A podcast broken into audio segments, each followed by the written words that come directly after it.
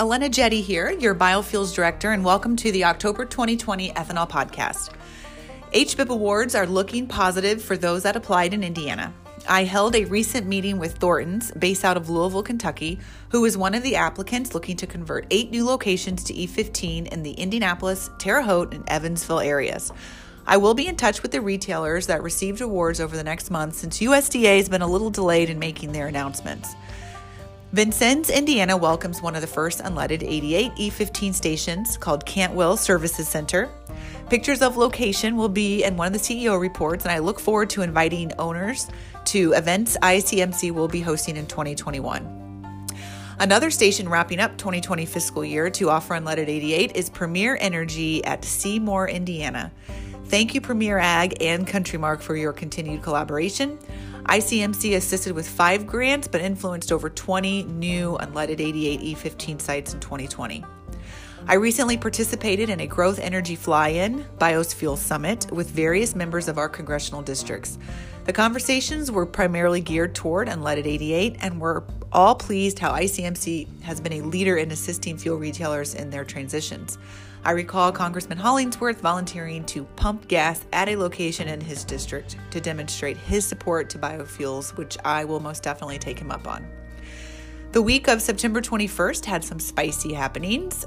California Governor Gavin Newsom announced plans to ban the sale of new gasoline powered passenger cars and trucks starting in 2035 to electric vehicles to reduce climate warming emissions. California currently utilizes about 10% of U.S. ethanol, and many corn states, including Indiana, are working towards opening California to E15 market, which would bring about 750 million new gallons of ethanol to the state by 2023.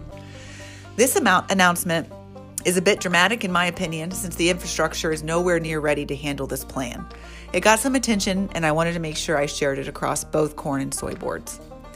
By the end of the week, the ethanol industry had its voice heard with U.S. Representative Cheri Bustos from Illinois by introducing the Next Generation Fuels Act, which would transition the gasoline supply to higher fuel um, and octane to reduce greenhouse gas emissions, improve air quality, increase fuel efficiency, and grow future demand for corn.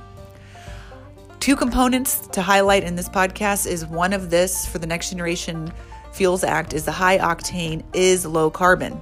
By increasing the octane rating of the nation's fuel, automakers will be able to use advanced engine design features that improve vehicle fuel efficiency from 5 to 7%.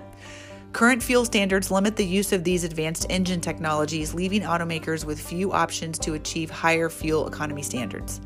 The Next Generation Fuels Act requires that sources used to increase gasoline's octane rating result in at least 30% fewer GHG emissions than unblended gasoline, reducing GHG emissions by at least 11% with higher ethanol blending compared to today's standard 10% ethanol blend.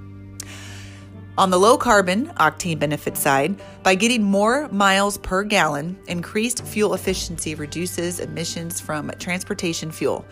Blending more low carbon ethanol further decreases GHG emissions and improves air quality and benefits to our health.